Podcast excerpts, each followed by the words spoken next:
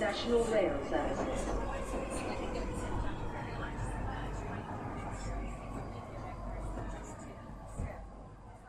Bine ai revenit în stația Londra. Eu sunt Manuel Cheța de la manuelcheța.com și tu asculti podcastul Un român în Londra. Suntem la episodul 263 denumit Unde poți dansa pe mormite în Londra. Acest episod a fost înregistrat în data de 6 iunie 2023, într-o zi de marți. Și bineînțeles, în acest episod vreau să vorbesc despre lucrurile interesante legate de Londra și despre plimbări de vară. Înainte de orice, vreau să fac un mic anunț. Podcastul de față este partea Think Digital Podcast Network și mă găsești pe Podbean, iTunes, pe toate rețelele posibile și imposibile, așa că nu uita să cauți podcast Un Român în Londra. În materie de recomandări de carte, am o singură carte acum denumită The Nature of Technology de W. Brian Arthur.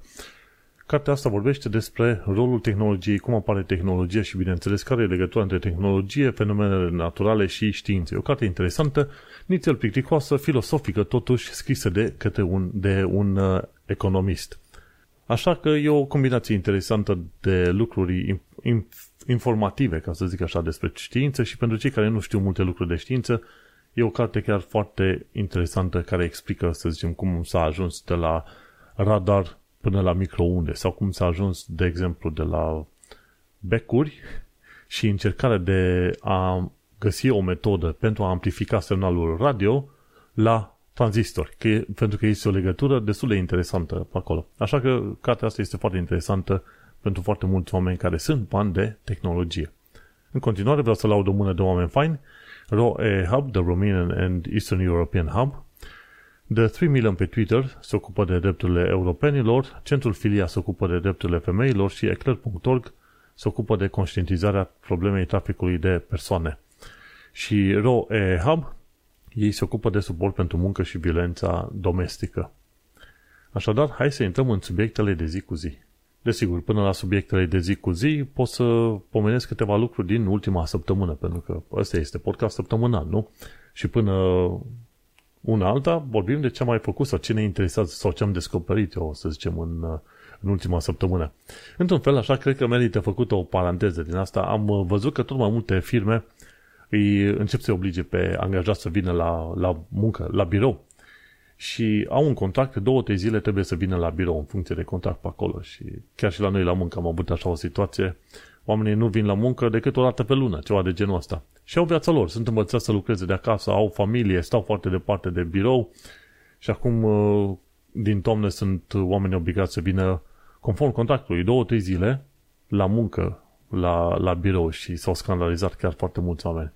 Și adevărul e că au și motivele lor pentru că cel puțin în domeniul de tehnologie, de programare și așa, poți să lucrezi de oriunde de pe planeta asta. E, efectiv, dacă ai o legătură de internet, poți să fii și în fundul unor mine, pe acolo, în, uitat în, în Patagonia și în orice alte locuri.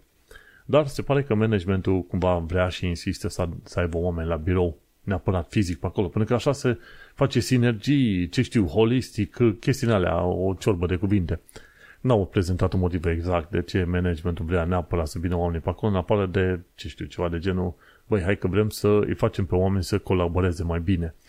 Cel puțin pe nivel de tehnologie deja există colaborare remote și știi și te-ai învățat cum să explici oamenilor, ok, du-te acolo, fac acolo, schimba aia pe aia. Foarte interesantă.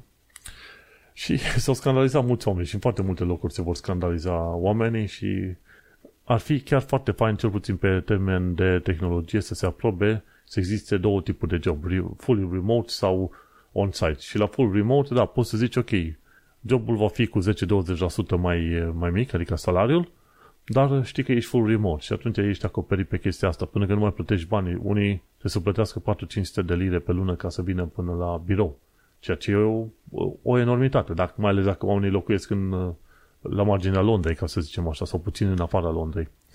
E greu eu, pentru că orașul ăsta, Londra, este un oraș enorm și atunci nu te poți mișca chiar așa de ușor. Când mă duc la muncă și mă întorc, deși stau în Canary Wharf și mă duc în, în The City, efectiv uh, cât șapte lire. Numai un dus și întors. Cu Elizabeth Line. Mă duc două stații, mă întorc două stații, gata. Șapte lire, așa. Zboară instant, nici nu vezi. Și oamenii s-au scandalizat și, cumva zic eu, pe, chiar pe bună dreptate cum se întâmplă pe la tine la muncă? Cer oamenii să vii, cer managerii să vii la birou doar o parte din timp sau nu? Cum este viața pe la tine? Trimite un mesaj, sunt și eu curios să aflu cum e viața oamenilor, dar se va, se va schimba în sensul că, ok, ne-am cam învățat cu pandemia să stăm pe acasă, acum va trebui să ne reînvățăm să mergem la birouri. Și așa, ce vreau să vorbesc despre lucruri interesante legate de Londra. Vezi că titlul ăsta, unde poți dansa pe morminte în Londra. În principiu, pe nicăieri, în afară de unul, un mormânt care a fost creat în mod special pe chestia asta, știi? Și atunci te poți duce, e vorba un uh, pantomim pe numele lui Joseph Grimaldi. Și dacă te duci în uh, Joseph Grimaldi Park în, în Islington, acolo găsești un mormânt unde îți este permis să calci pe... e foarte interesant asta. Unde îți este permis să calci pe mormântul omului. Și cel mai faimos clown numit Joseph Grimaldi. și atunci în parcul respectiv este o, o podea specială. Acum nu știu cum să zic neapărat. Este în principiu e mormântul lui, dar uh, nu chiar. Cred că omul ăsta are vreo două morminte pe acolo. și te invită să dansezi pe mormântul lui și atunci are plăci care cântă când uh, sar pe ele pe acolo. și e foarte interesant paza asta în filmulețul ăsta. Și nu știu cu ce ocazie a fost creată neapărat, dar uh, te poți duce pe Collier Street la numărul 11 și găsești Joseph Grimaldi Park și atunci poți să sar pe plăcuțele respective. și, bineînțeles, nu Joseph Grimaldi a, a cerut, pentru că omul a trăit prin sec- secolul XIX, prin la 1800 și ceva. Cineva a creat. Uh, cineva a creat un uh, public artwork și atunci care cântă cumva în numele sau pentru Grimaldi și se numește Grimaldi's Grave. Bine, acum dacă stai să te uiți neapărat, nu știu dacă mormântul lui normal, oficial, este încastat cum trebuie și lângă e un monument pe care, pe care scrie, ok, aici se odihnește Grimaldi și poți să sar pe el. Deci, în mod normal și legal, nu poți să calci și să sar pe niciun mormânt, da? Ok, asta e doar un, un fenomen din ăsta artistic, să zicem așa, o lucrare artistică. Tot legat de lucrări artistice, uite că în Leicester Square a o să apară, sau dacă nu a apărut deja, o statuie de bronză, de bronz cu Indiana Jones. Mi se pare că va fi lansare de film de Indiana Jones în curând. Da. Noul film Indiana Jones va fi lansat pe 28 iunie în UK și atunci tot felul de lansări se fac în zona asta cu Leicester Square, de obicei, pentru că mi se pare că e un cinema foarte mare cu covor roșu și altele. Și inițial s-a pus o cutie acolo pe care scrie Property of Dr. H. Jones, care este Indiana Jones, basically. Și atunci va fi prezentată sculptura asta din uh, bronz cu Indiana Jones. Mai sunt câteva sculpturi din asta de bronz în tot în Leicester Square, lucrări de artă, bineînțeles. Și, bineînțeles, sculptura îl arată pe Indiana Jones, pe actor, Harrison Ford, cred că e actorul, când era el mai tânăr, îți dai seama. Și cică, cutia în care este deocamdată statuia încastrată este acea, aceeași mm, cutie în care ar trebui să existe, să zicem, The Ark of the Covenant, un fel de obiect magic, așa. Și că găsești această cutie în zona Leicester Square, pe partea de nord, dacă vrei să te duci, și pe la finalul lui iunie, probabil 28 iunie, ceva încolo, vei vedea, bineînțeles, uh, noua statuie de bronz. Foarte interesant. În 2020, uh, în februarie, au, uh, au fost puse acolo vreo nouă statui din asta care celebrează un secol de cinema în Square, în Leicester Square.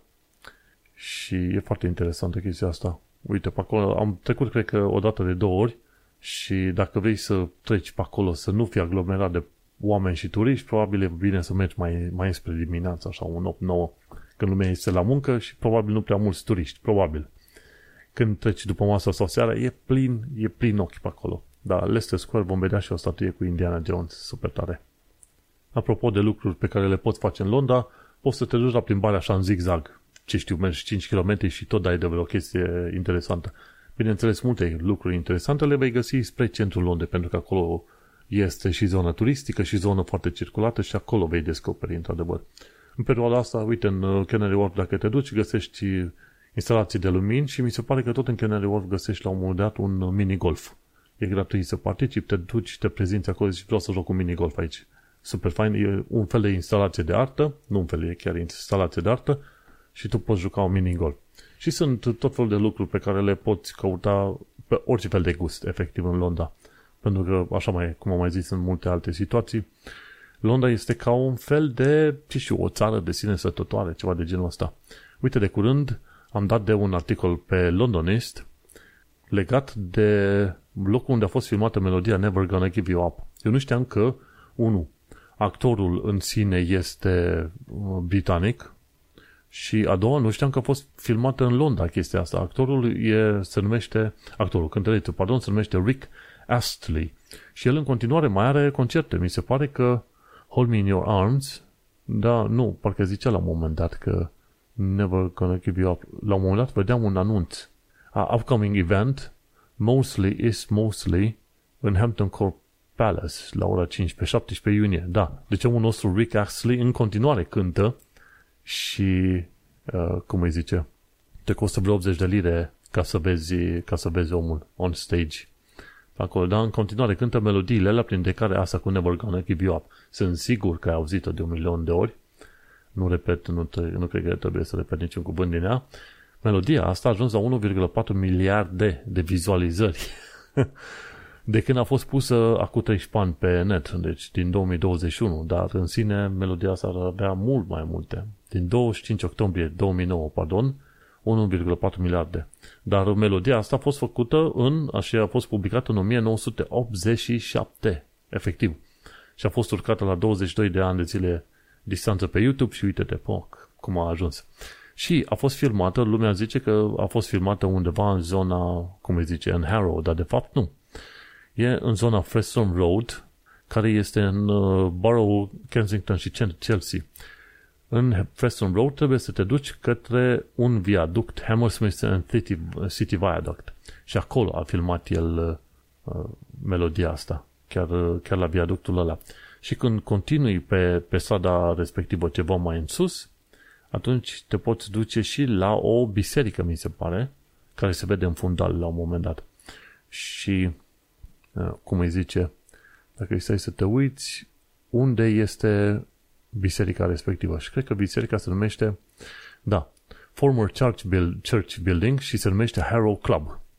Și acolo s-au filmat scenele din interior. Când era omul pe scenă, dansa și cu două dansatoare în spatele lui și el cânta pe acolo. Tot în zona Preston Road, ceva mai, mai sus. Dar ambele în Kensington and Chelsea, nu în Harrow, așa cum se credea. Și podul ăsta n-are nici măcar o placă. Chiar și cei de la London zic, mă, n-ar trebui pus o placă aici să se știe că 1,5 miliarde de oameni au văzut scenele astea, măcar să se știe. Asta e, e Rickroll, e acel uh, bridge numit Rickroll Bridge.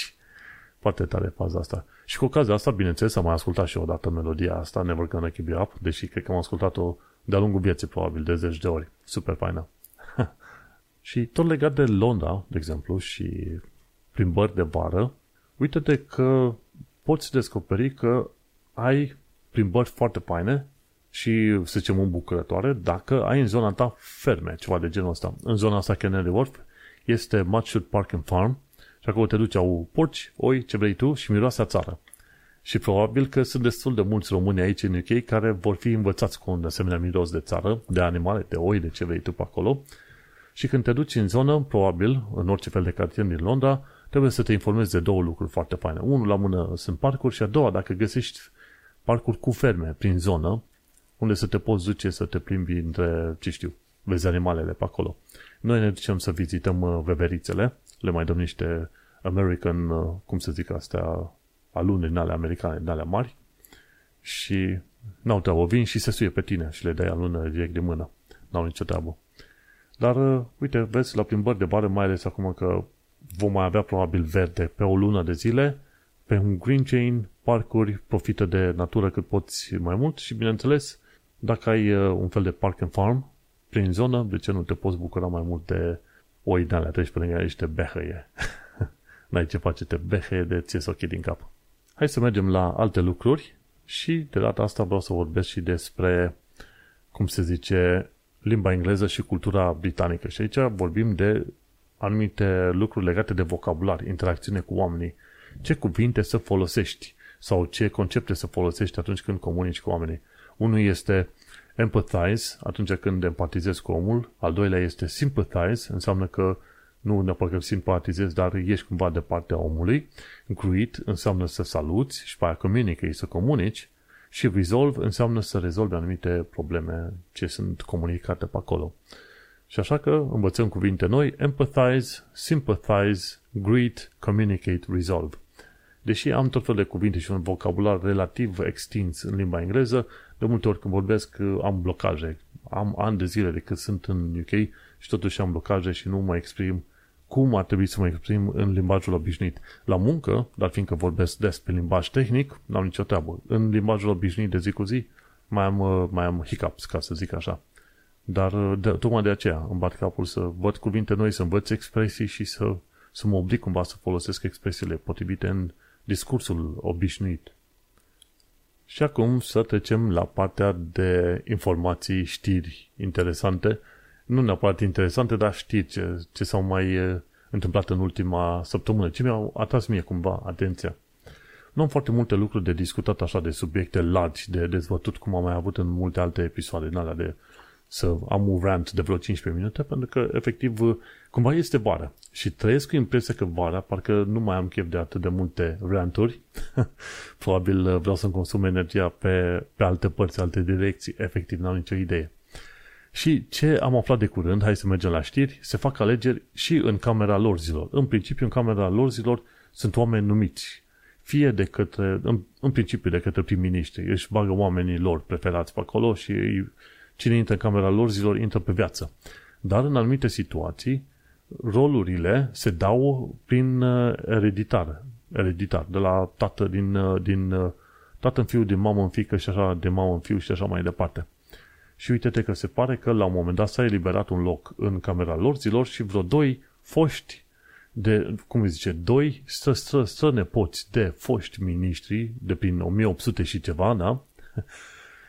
Ca ei doi candidează ca să fie aleși unul dintre ei în Camera Lorzilor. Și, într-adevăr, e o structură ciudată, dar UK-ul, să nu uităm că nu este o democrație obișnuită, este o monarhie constituțională. Cu alte cuvinte, este un regat. Și atunci, în regatul ăsta, există ceva democrație, gen, ok, alegi prim-ministru și așa mai departe, și există ceva de nedemocrație, gen uh, monarhia plus uh, camera lorzilor. Alea nu sunt, în camera lorzilor sunt numiți de către, chiar și de către rege episcop și ceva de genul ăsta, știi? Interesantă treabă e că cumva oamenii care sunt în camera lorzilor au, să zicem, o vedere mai pe termen lung. Ei, dar fiindcă nu se bat cu toată lumea pentru, ce știu, voturi la fiecare 5 ani de zile, ei cumva își permis să zică, ok, cum afectează legea sau regula asta pe următorii 10-20 de ani de zile. Acum mă gândesc că poate o parte dintre ei sunt numiți pentru că au, au fost bogați și au dat bani la, la partide, că sunt laburiști, că sunt conservatori, dar te poți aștepta ca măcar o altă parte să fie cu adevărat interesați de UK și pe termen lung ce efecte au legile. Și au fost destul de multe situații în care camera lor zilor a trimis către camera comunelor înapoi de mai multe ori. Băi, nu pare ok, nu e normală, nu e. Și când se face treaba asta, oamenii se scandalizează. Ok, băi, ceva nu este în regulă, hai să ne uităm mai, mai atent. Deși până la urmă, din ceea ce știu eu, Camera Comunelor până la urmă poate să facă overrule, adică dacă chiar insistă, ei pot să meargă să aplice o anumită lege, chiar și peste capul, cum ar veni, al Camerei Lorzilor. Și bun de știut că, uite, uneori se fac și alegeri în Camera Lorzilor, dar foarte, foarte rar, ca să zic așa. Ce am mai aflat de curând este că majoritatea copiilor din Londra sunt în grupa săracă. Și ce înseamnă asta? E chiar o definiție pe acolo, ci că o casă este considerată săracă dacă venitul după ce au plătit costurile de housing, respectiv chirie sau ipotecă, uh, sunt veniturile rămase după plata chiriei sunt mai, mai mici de 60% din venitul mediu local. Da? Deci să zicem că venitul mediu local pe o anumită zonă ar fi 1000 de lire, da? deci inventăm noi cifre. Dacă tu plătești 450 de lire, de exemplu, chirie, tu mai rămâi cu 550. 550 e mai puțin de 60% din 1000, adică 600. Deci, cu alte cuvinte, casa respectivă va fi considerată săracă. Să nu uităm că a fi sărac în UK este nițel diferit față de ce înseamnă să fii sărac în România, Africa, alte țări. E o chestie foarte, foarte diferită. Și aici sunt tot fel de structuri, uh, inclusiv uh, food banks, ONG-uri, poți la un moment dat să apelezi la guvern să te ajute cu ceva benefits, poți, uh, după ce ai benefits, poți lua legătura cu, cu utilitățile, să le spui, băi, sunt pe benefits, tăiați-mi sau dați-mi planul mai ieftin pentru internet, pentru televiziune, tot felul de chestii. Dar ceea ce credem noi în România că ar fi un om sărac, nu este același lucru cu ceea ce se e considerat un om sărac în sau săraci în UK. Uh, o informație destul de importantă de știut. De exemplu, uh, hai să zicem, Center for Research de la Loughborough University că a compilat data pe 2021 până pe 2022 și a descoperit că Tower Hamlets este este, să zicem, uh, borough cu cea mai mare cantitate de, să zicem, child poverty rate din UK complet. Și vorba de 47,5% dintre copii sunt considerați săraci, conform acelui criteriu. În Tower Hamlets. Ce are Tower Hamlets? Are Whitechapel, are Poplar, are Bethnal Green, zonele astea sărace, dar Tower Hamlets mai are și Canary Wharf complet. Și mai are și Isle of Dogs, care e o zonă mai, mai bunicică. Și am înțeles că Tower Hamlets, de fapt, ar avea un buget destul de, de sănătos. Dar de ce este sărăcie mare? Pentru că este și o zonă în care mi se pare cât 60%, 70% imigranți din zona Pakistanului, Bangladeshului. Și atunci, ce se întâmplă? Poate o bună parte, sunt șanse mari că o bună parte dintre oamenii respectivi fie mun- o, au o muncă de jos, fie sunt femei singure, fie, dacă stai să te uiți, muncă de jos, fie sunt pe beneficii. Și atunci, normal că intră în categoria asta de uh, child poverty. Dar pe Tower Hamlets este, este, cum îi zice, nivelul de imigrație sau de outside British foarte, foarte mare. Unii oameni când se duc în zona Whitechapel se cam sperie puțin că văd pe acolo mai mult, uh, să zicem, pakistanezi, mi se pare dacă e. Dar uh, n-ai treabă partenera mea voluntariază și prin zona respectivă și n-a avut probleme cu nimeni. Nu s-au uitat urât la ea, n-au amenințat, n-au zis niciun fel de chestie, n-ai, n-ai. Dar sunt, a fost la un moment dat un, un cuplu din asta de YouTuber britanici care stăteau mai tot timpul, ori se duceau în centrul Londrei, ori în altă parte, dar niciodată nu fusese prin zone gen Whitechapel sau alte chestii. Și erau foarte speriați să știi că există o, o zonă ca Whitechapel, unde majoritar sunt pakistanezi și din Bangladesh, de exemplu. Și vă ce se întâmplă. Mi-a fost teamă să mă duc pe acolo, știi? Dar oamenii erau fricoși așa, că nu te duci. Când au fost atacuri teroriste, n-au fost în Whitechapel. Au fost în centrul Londrei, n-au fost în, tocmai în Whitechapel pe acolo. Și atunci n-ai nicio treabă. Dar pe măsură ce stai între națiile astea, de la pakistanezi, indieni, ce vrei tu, te, te înveți cu ei. Asta nu înseamnă că adopți obiceiurile, tradițiile sau religia respectivă, dar una la mână, un lucru mare pe care îl înveți este să nu, nu-ți mai fie frică, pentru că foarte mulți oameni e, sunt pe chestia asta de frică, ok, altă nație, uite la ăștia, sunt altă culoare a piele, altă religie, toate cele și dacă sunt dincolo, cine știe ce chestii rele fac comparativ cu legea din UK, știi?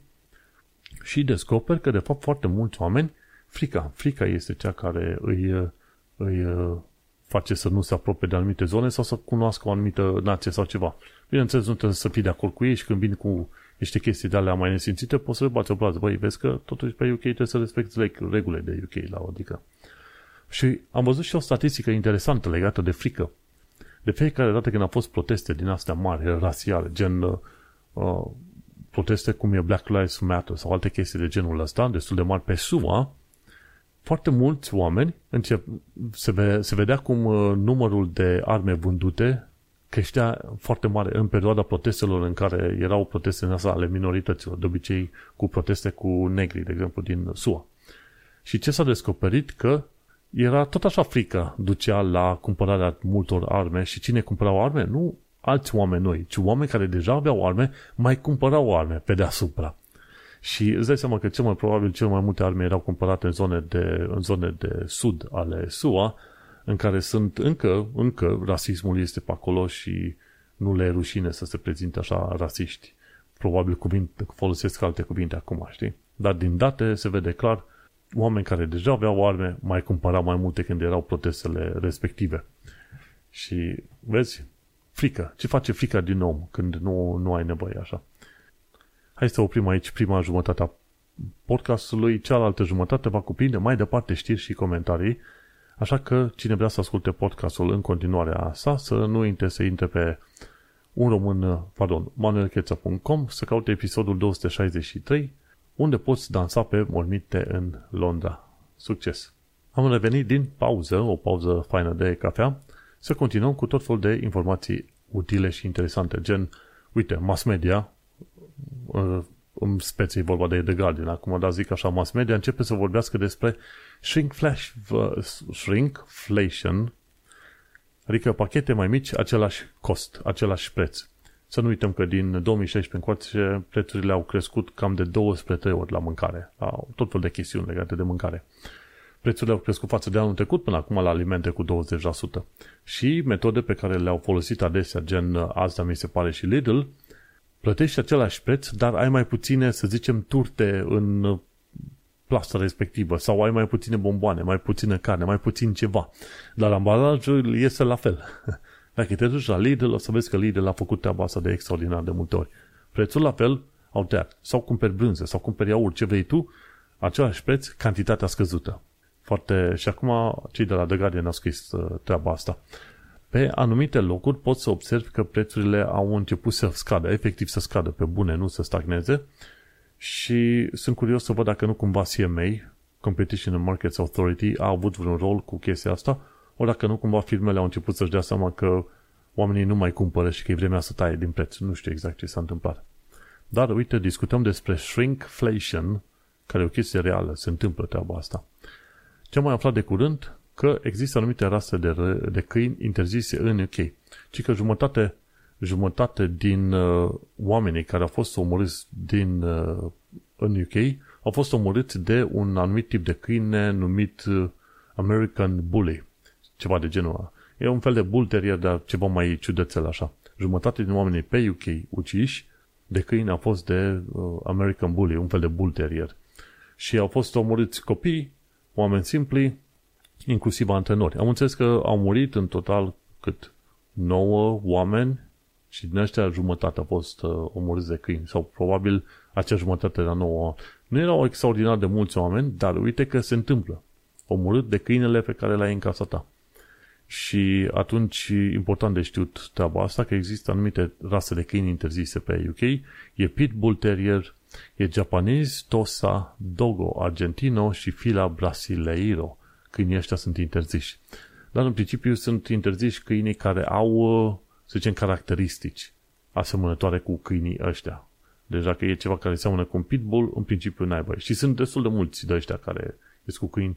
Se vede clar că câinii aia sunt periculoși și ăștia totuși au câinii, deși nu ar avea voie acolo. De obicei, vezi, ăștia care umblă cu câini foarte, foarte periculoși, foarte puțini dintre ei sunt oameni care, cărora chiar le plac stilul ăla de câini. Ce mai mult sunt niște fricoși care au luat un câine să-i protejeze. Ori dacă noi vreodată ne luăm câine, ne luăm câine să ne, nu, nu să ne protejeze, doar să știi să lată la nevoie sau atât. Dar uh, nu, sunt unii care sunt foarte fricoși și au nevoie de câini să-i protejeze. Mergem pe mai departe. Uite, Canary Wharf, uh, grijă, chiar, chiar a, a apărut un anunț, de, nu un anunț, un articol pe Standard UK, o femeie a fost uh, agresată sexual chiar lângă Canary Wharf. Măi, și noi ziceam că parcă Canary Wharf este protejat. Dar din imaginele prezentate e posibil să nu fie chiar Canary Wharf, ci în zona Canary Wharf, mai la nord sau mai la sud. Ori dacă te duci la nord, discutăm de faptul că e, e poplar pe acolo, iar dacă te duci mai la sud, discutăm de faptul că e, cum îi zice, e Isle of Dogs, știi? Și atunci aia să toată figura toată figura supărătoare, ca să zic așa. Cel mai important în toată discuția asta este faptul că, chiar am pus o notă aici, ci că orașe mari, probleme mari, șobolani. S-a făcut la un moment dat un experiment în care, într-o anumită zonă, au început să fie băgați la un moment dat de două ori mai mulți șobolani, după aia de patru ori mai mulți șobolani. Măi, și dacă înainte șobolanii cumva se înțelegeau pe anumită zonă, când au ajuns să fie foarte, foarte mulți, au început să se muște, să devină extrem de violenți. Și așa și cu orașele astea. În mod normal, Londra, ai putea zice, ok, e de 10 ori populația, nu știu, a altor orașe, nu? 9 milioane de oameni, e cam de, ce poți să zici, liniștit vreo 40 de ori populația Brașovului, nu? Și atunci, ce se întâmplă? Nu e tot una că iei 40 de ori populația unui oraș gen Brașovul și întinzi în mod uniform. Foarte mulți vor fi concentrați mai spre centru, cumva. Și atunci, în zone unde concentrezi spre centru, te poți aștepta să fie și interacțiunile mai dese, dar și interacțiunile mai urâte și mai violente. Și atunci, uite-te în asemenea situații, găsești chiar și în zone gen Canary Wharf, care e o zonă destul de afluentă, să zicem așa, și destul de, să zicem, protejată de chestiunile violente, găsești că și pe zona asta se mai întâmplă tot felul de chestii.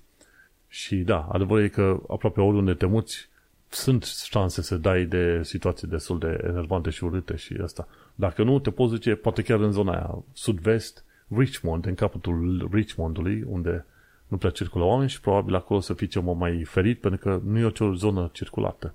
Uh, Canary Wharf este zonă circulată.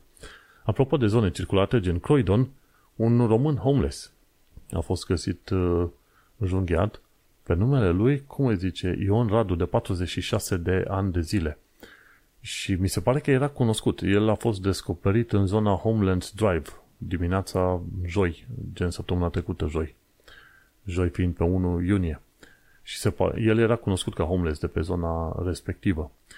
Și foarte interesantă chestie, chiar vreau să atac, chiar m-am uitat de curiozitate, zic, mă, o fi vorba de un român sau nu, de obicei mă uit la când sunt atacați sau când au făcut ceva, zic, mă, sunt român sau nu. Și e un Radu de 46, 46 de ani. Cum îi zice, dar fiindcă românii sunt în mod oficial probabil 300-400 de mii pe Londra, în mod neoficial mai mult de 500 de mii, îți dai seama că sunt șanse destul de mari să întâlnești români în tot felul de situații, și bune și rele. Și atunci chiar mă, chiar mă uitam pe acolo, zic, opa, sper să nu fie vreun român pe aici, pac, și chiar un român. Și au fost destul de multe situații în care românii au fost victime a unor atacuri de genul ăsta, vezi cum a fost pe aici. Dar bineînțeles, dacă te duci în zonă de Isham, mi se pare că sunt foarte multe grupuri infracționale românești în Isham, activând pe acolo. De la prostituție, mi se pare chestii cu alba, alba neagra, furturi, ceva de genul, furturi, tâlhării pe acolo. Și atunci și cei mai mulți oameni, cei mai mulți români poți găsi pe undeva prin nord-vestul Londrei, gen te duci în Enfield, Harrow, pe acolo. Și mi se pare că nu sunt așa de mult românii de acolo implicați în tot felul de infracțiuni pe când, pe cât sunt implicați și din zona de Eastham, de exemplu, știi? Și găsești români în foarte multe alte zone, inclusiv aici în zona asta, în Isle of Dogs, uh, Tower Hamlets, de exemplu, găsești. Na, găsești român mai peste tot, nici nu-ți dai seama. Dar uh, aia e o poveste tristă cu un român care a plecat din România, a ajuns homeless și a preferat să fie homeless probabil pe UK decât să se întoarcă în România și uite cum a fost uh, atacat. De curând s-au comemorat șase ani de zile de la atacul terorist de la London Bridge. Dacă ieșeam, uh, dacă ieșeam la, la o bere pe zona respectivă cu o săptămână mai devreme sau mai târziu, nu mai știu exact cum, nimeream și eu să fiu printre aia atacați și călcați cu mașina respectivă pe London Bridge.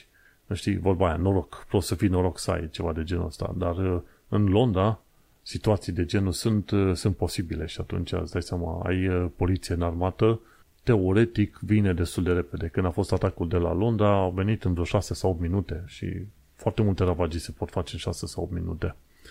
Dar și atunci a fost un român, la un moment dat, a luat un basket, așa zice ea, a luat un basket de, de pâine și am dat de cap. Probabil uh, suficient timp cât să-i atragă atenția lui ea și alți oameni să scape, să fugă. Știi, ceva de genul ăsta.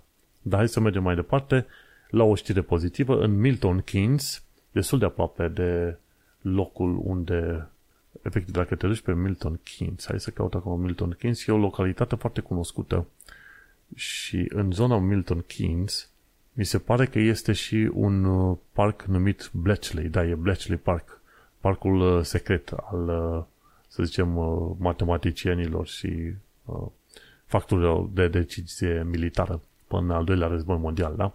Bletchley Park, în zona Bletchley. Ok, ce se întâmplă în Milton Keynes, care e în zona aia cu Bletchley? Există o firmă de închiriere de mașini telecomandate numită Fetch. deocamdată au vreo patru mașini. Ce se întâmplă? Tu, prin aplicație, spui că vrei mașina la adresa cu tare și cineva din, de la birouri conduce mașina remotely, de la distanță, o conduce până în locul în care ești tu. Și atunci tu te bagi pe, în mașină și preiei controlul, te duci unde ai de mers, după aia lași mașina și atunci uh, operatorul din birouri preia controlul mașinii și pe aia se duce către casă. Interesantă chestie și setup-ul acolo cu scaun din asta foarte fain de, de gaming, cu tot felul de monitoare, super interesant uh, uh, chestia asta și conduce mașina. Ci că testele au fost făcute deja de vreo 18 luni de zile, de un an jumate există testul ăsta și au început să facă pe bani, mi se pare chestia. Și vor să o extindă după aia și în Luton și în alte localități. Foarte interesant uh, conceptul. Oamenii se cam sperie, bă, dar uite, au avut o, un an și jumătate de jucat și de lucra la, la conceptul ăsta. Foarte interesant conceptul. Nu e o mașină autonomă, ci e o mașină în care un operator poate să-ți o aducă la, la ușă, la poartă, la ce, ce vrei tu pe acolo. Foarte tare. O altă chestie care nu e prea tare, Sunac nu vrea ca guvernul UK să fie investigat pentru acțiunile în timpul pandemiei. Bine, în mod precis, inquiry, acel inquiry pentru pandemie a cerut să vadă tot felul de mesaje WhatsApp de la, de la fostul prim-ministru Boris Johnson și se pare că mesajele alea cumva le incriminează într-un fel și pe Sunac și Sunac nu vrea să le, să le predea. Mai devreme sau mai târziu va fi obligat, mi se pare, și atunci vor ieși la ideală și alte chestii. Oricum, se pare că și Sunac și grupa lui au fost implicați în, să zicem, în oferirea de tot felul de subsidies, cum se zice, către școli private. Aproape 200 de milioane de lire. Pe când școlile publice sufereau că nu aveau fonduri, ei dădeau la școli private vreo 200 de milioane de lire în fonduri. Și sunt tot fel de chestii și la muncă. Colegii spun, băi, un guvern atât de corupt n-au văzut și n-au pomenit în viața lor de când, sunt, de când există ei pe planeta asta. Și este clar, efectiv, Tories vor pierde când vor avea următoarele alegeri. Ce mai aflat de curând, o altă pierdere e că doctorii juniori fug din NHS. Și chestia asta a fost scrisă inclusiv de către cei de la Bloomberg, adică și Bloomberg mi se pare, uh, cum îi zice, Bloomberg de pe SUA. Da? Și este vorba de, de faptul că există un val foarte mare de greve în perioada asta și în sistemul de sănătate, uh, care nu au fost egalate decât de grevele din anii 80. Uh, Ce s-a întâmplat în perioada respectivă? Tot conservatorii erau la conducere. Tot conservatorii. No, vezi, povești. Și se pierde. E necesară lipsă probabil un milion de oameni, doctori și asistenți medicali. Trist. Ce am mai aflat de curând e că în zona Whitechapel, da, Tower Hamlets, azilanții au dormit în stradă pentru că aveau condiții de locuit foarte proaste în camere, ci că nu aveau nici paturi și erau obligați să stea doi trei într-o singură cameră. Și atunci azilanții au preferat să dormă afară. Și asta e o chestie destul de, să zicem, ridicolă pentru home office. Că home office se ocupă cu chestia asta, să-i plimbă pe azilanți dintr-o, dintr-o parte în alta. Ca un, ca un fel de ping-pong. În loc să aibă niște... Și toată lumea zice, inclusiv avocați din, uh, de imigrație, spun, băi, fă niște rute prin care oamenii respectivi să ajungă și atunci prin rutele alea te vei asigura că vin în timp normal, îi poți integra, îi poți trimite în locurile potrivite și așa mai departe nu faci rute, oamenii vor veni cu bărcile. Și atunci tot te vei pomeni nevoit să îi preiei. Și atunci ai cazurile astea în care la un moment dat te pomenești că îi bagi pe az- azilanți câte 3-4 într-o singură cameră sau alte chestii de genul ăsta. Și da, UK este un loc în care oamenii vor fi atrași, indiferent de faptul că poate chiar riscă să moară când trec cu bărcile pe canalul Mânecii. Alți. Și o ultimă știre pe astăzi, uneori scoaterii sunt dați afară cu scutierii. Squatters sunt oameni care se mută într-o casă care n-a mai fost locuită de un timp. Și sunt în anumite situații, autoritățile vor trimite scutierii, polițiștii scutieri să-i dea pe oameni afară, în caz că nu vor să elibereze, să zicem, uh, imobilul uh, respectiv. Și, nu știu, parcă era un fel de regulă, da, dacă cineva e squatter și a locuit în locuință foarte mult timp, a plătit impozite, după aia nu mai poți da așa de ușor afară, dar uh, până la urmă dacă ești într-un loc care nu e al tău, trebuie să te aștepți mai devreme să mai târziu să fii trimis la plimbare. Și cam atât cu știrile. Ce părere am eu despre viața în UK? Bineînțeles, am în continuare o părere pozitivă. De fel, când prezint, prezint așa știri care mi-au ieșit în evidență, lucruri pe care le-am auzit de la oameni, Viața mea personală este nițel plictisitoare și ce fac? Citesc, mă uit la filme, ascult podcasturi, ceva de genul ăsta, ies la o plimbărică, viața mea plictisitoare și nu are rost să povestesc prea multe din chestiuni personale, ci doar ce mai reușesc să învăț de-a lungul timpului. Tot ce povestesc pe aici sunt articole care mi ies în evidență și care sper eu să-i ajute și pe oameni să-și formeze o imagine mai clară, cu bune, cu rele, legate de viața în, în UK și probabil ca idee generală în, în sănătate. Pentru că foarte mulți oameni când pleacă dintr-o țară în alta au o, o idee așa, preconcepție. Voi uite-te că va fi așa, voi face așa, voi dege așa, câinii cu colaci în coadă, miere și lapte și ce vrei tu. Și e bine să ai o părere și o informație, imagine realistă asupra lucrurilor, ca să știi dacă ți se potrivește, dacă îți place sau, sau nu ce auzi, ca mai apoi să poți lua o decizie, să zicem, în cunoștință de cauză. Și tocmai de aceea, podcastul ăsta sper să ofere o opinie cât de cât echilibrată legată de viața în UK. Eu sunt pe partea pozitivă, da, pentru că am și cetățenie, acum am un număr de ani în UK și prefer și o să vreau să mai stau mulți, mulți, mulți ani de ține în continuare, normal. Sunt stabilit aici.